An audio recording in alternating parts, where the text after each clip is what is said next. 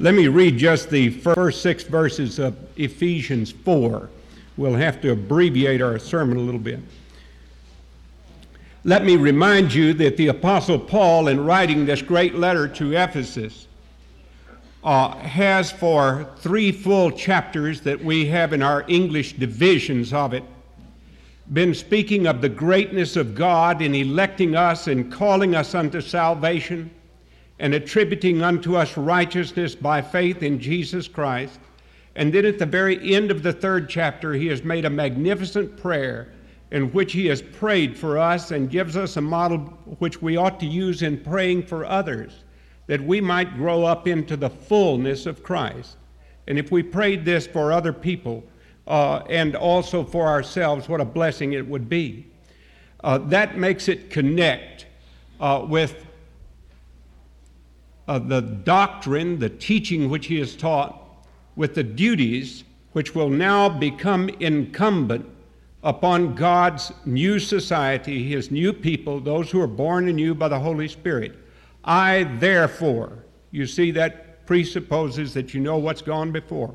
I, therefore, the prisoner of the Lord, beseech you that you walk worthy of the vocation wherewith ye are called, with all lowliness and meekness, with long suffering, forbearing one another in love, endeavoring to keep the unity of the Spirit in the bond of peace.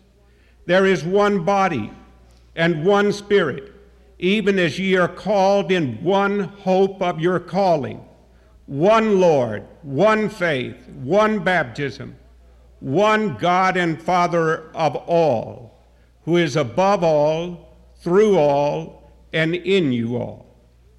Now, then, we'll take those six verses in just a moment and try to apply them to our lives.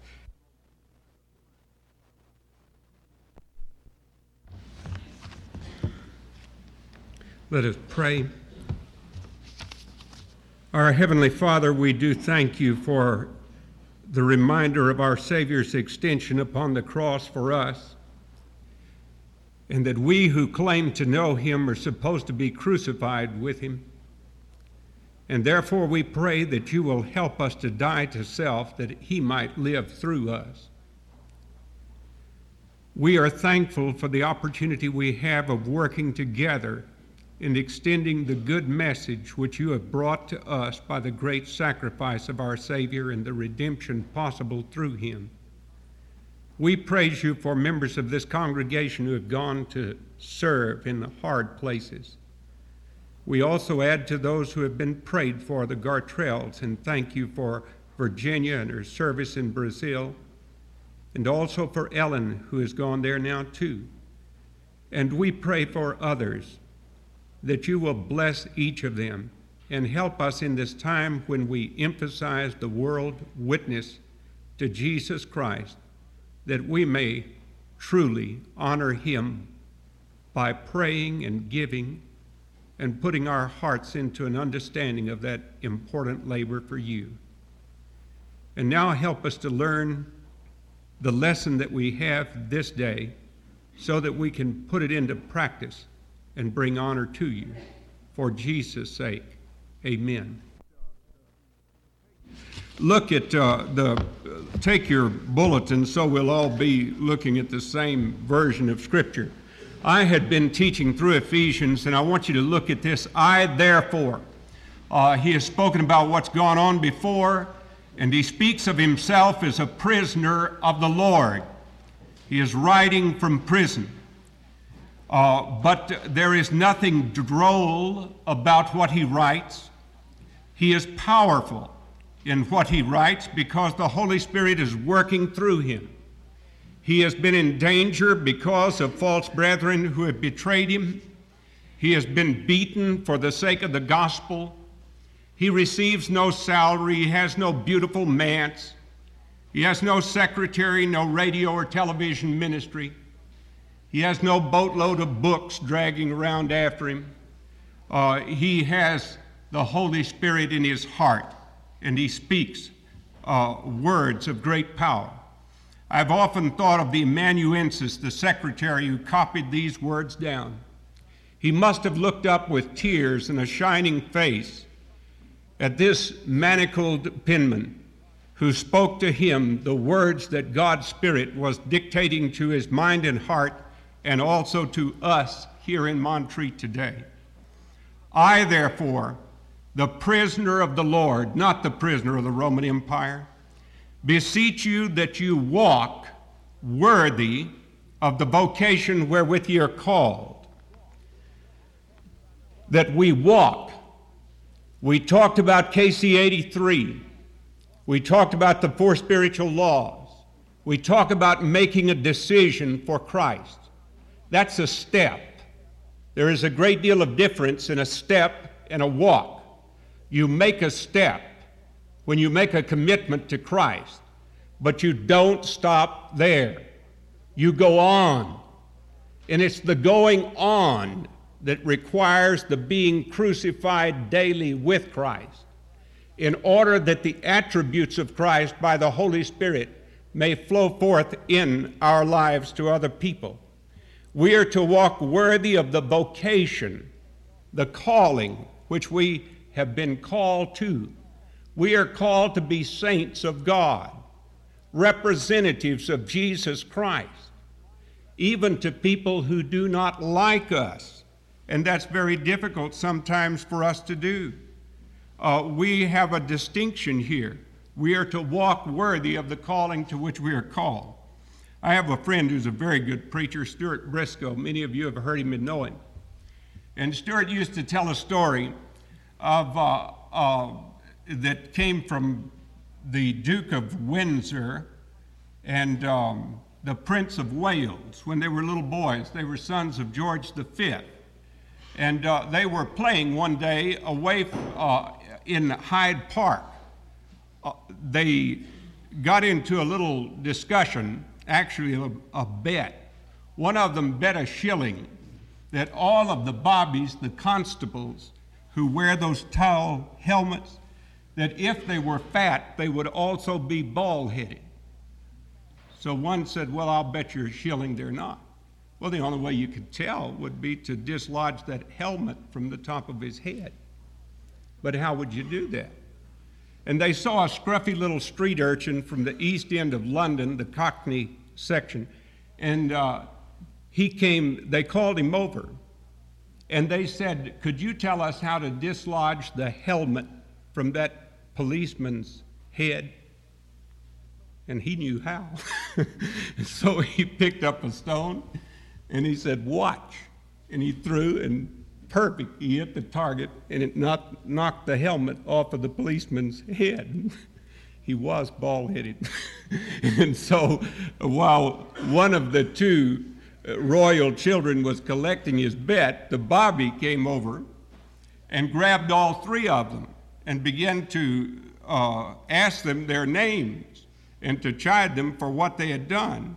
And he said to one of the royal family, he said, Who are you? And he said, I am the Duke of Windsor. And uh, the Bobby didn't believe him. He said, The Duke of Windsor.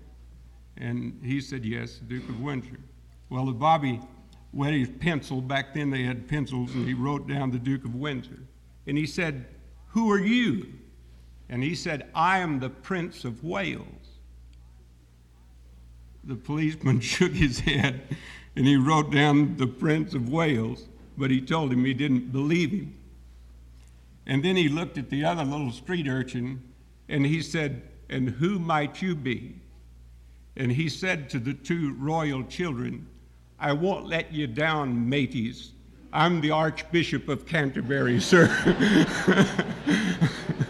well, it was a little hard for people to believe this because a, a, prince is not expected to conduct himself in this way.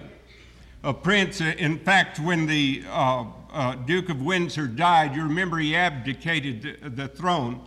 And uh, when, after his death, there was uh, a portrayal on television of his life, one of the things that was brought out by the television interviewer was that his father, George V, had been a strict disciplinarian. And uh, he said of his father that sometimes when he had done something that was wrong, that his father would admonish him and say, My dear boy, you must always remember who you are. Well, now, this is what Paul is saying to us here that we are always to remember who we are. That we are called Christians is one thing, but that we are to walk as Christians is another thing.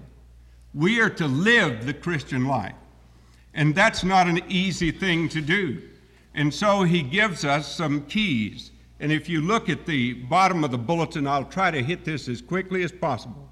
It shows you how to get along with Christians. Our job as Christians is to bring peace and reconciliation to the world, but we cannot bring that peace or reconciliation to the world unless we have peace and reconciliation among Christians first. And that's what this passage is about today. Now, as far as God is concerned, if you look in those verses, you see those words which I spoke to you about a moment ago. In verse uh, 4, that there is one body, there is one spirit, there is one hope, there is one Lord, one faith, one baptism, one God and Father of us all. You see the oneness of God manifested here. How are Christians to work as a team? How are we to work together?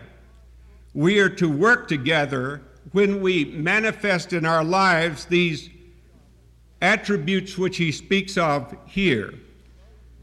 We are to have lowliness, and that's not servile, sniveling over into the corner slavishness but it means be willing to take a lower place in order that someone else may have a better place.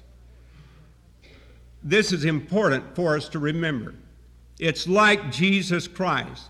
He who was rich for our sakes became poor, that we through his poverty might become rich. He is meek and lowly in heart, and so we can learn of him. But the opposite of lowliness is pride. And pride always means that we maneuver to put ourselves in a superior position. And when we do, that creates trouble. All of us instinctively and intuitively and immediately like people who have a proper respect for us. And all of us instinctively, intuitively, and immediately dislike people who treat us as mud. That's the way we operate. But here there is a lowliness that tells us not to take revenge, but to be able to take what Jesus took and to get on with the business of living a Christian life. Then, quickly, meekness. Blessed are the meek, for they shall inherit the earth. Jesus said, I am meek and lowly in heart. Meekness is power under control. Meekness uh, has the right attitude toward anger. It knows when to be angry at the thing which is evil and wrong, and it knows not to allow that anger to go too far. Uh, I once watched a big dog that George Pickering had out at, Camp Rockmont. Huge, big old dog. Uh, I don't know what that thing was. It was, I think it's a Labrador, one of those big black dogs. It was so big that little children playing with it could almost pull its tongue and it wouldn't bite them. And that dog had puppies. And those puppies would come up and fight the dog and annoy it that dog could have turned around with one chomp and bit one of them in two. But it took it. It had dignity that I wish some others of us could have. There was a lesson to be learned in that. The dog could, could uh, uh, show uh, that it had power, but its power was under control and it could put up with the, the learning of a puppy. I can remember the first time that I ever uh, was asked to take the controls of a jet airplane. It was up in Labrador. And uh, I, I had flown in Piper Cubs and in Stinsons and Cessnas and other aircraft like that that were propeller driven aircraft. But uh, there, I was in an F 102, one of those Delta Dagger uh, night interceptors that took off like a rocket. And uh, the pilot and I got to be good friends, and we were flying 40 or 50,000 feet up, and uh, so there wasn't much to run into up there. And uh, he said to me, You take the controls. And uh, so I, I had the controls the, of the aircraft in my hand, the rudder and, and the stick that I controlled with. Well, when you fly a Piper Cub, uh, if you push the stick over, it goes over like this. On that F 102, about all you had to do was think it, and it went boom, out of sight. And I was two miles down before I knew what happened. And uh, it's power that enormous surge of power and that power under control. Later, I was in a Phantom F4C, and that thing went 1,640 miles an hour. That's two and a half times the speed of sound. I've always liked to say it's the only time I ever got out of an airplane and heard myself coming. Uh, you, you, it, it's a tremendous speed in the aircraft. But the thing that makes it exciting to fly an airplane like that is that it is power under control, the enormous power, and yet the way in which it's controlled. And there are sophisticated computers that are there to lead you. There is patience that we are to show. Uh, you know what the word patience means in Latin? It means suffering with sense. I'm going to tell my doctor's son that. Suffering with sense. That's what a patient is. he is he is being patient and he is suffering for a, a reason, the patient is. Uh, but he is suffering trying to learn through the suffering. And we need to manifest this toward other people. Forbearance is a tremendous thing. That means you, you really tough it out. To bear and to forbear. The British were great fighters in World War II. And uh, they came back through the oratory of Winston Churchill and through working together against almost incredible odds against Hitler. And one of the things that I always remember about them is that when someone asks how to describe a British soldier, they said he can always fight five minutes longer than he's supposed to five minutes longer. He can hold out five more minutes. And so forbearance is there. And then, of course, love is the great word uh, which the Christians brought in new. It's not charity in the sense of a, a charity that you give or give not to, but it is agape. And let me say here, this is not sloppy agape. Uh, it, it's not that gushy sentiment that people give expression to that has no thought in back of it and no price paid in order to manifest it. But it's a love that sacrificially uh, gives and takes it um, when it gets nothing in return and does it when it is not deserved.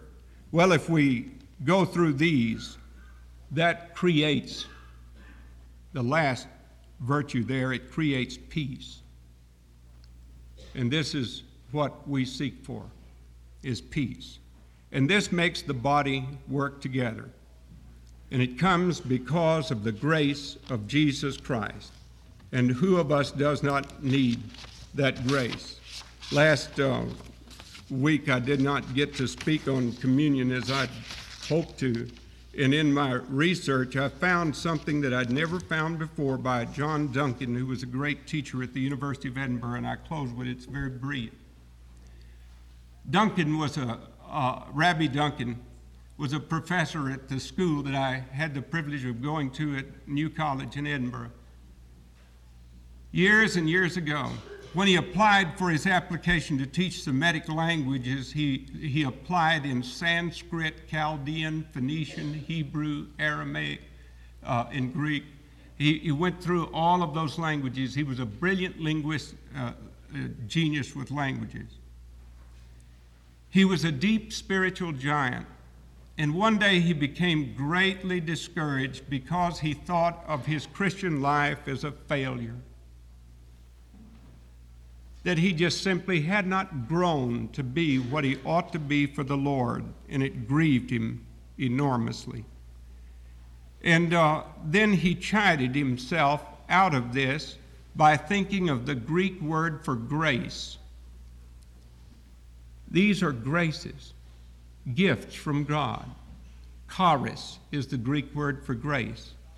And then he thought about the amazing grace of God and that it made God happy to extend grace to us. Now think about that. And then he thought about the parable of the prodigal son and the boy that came home.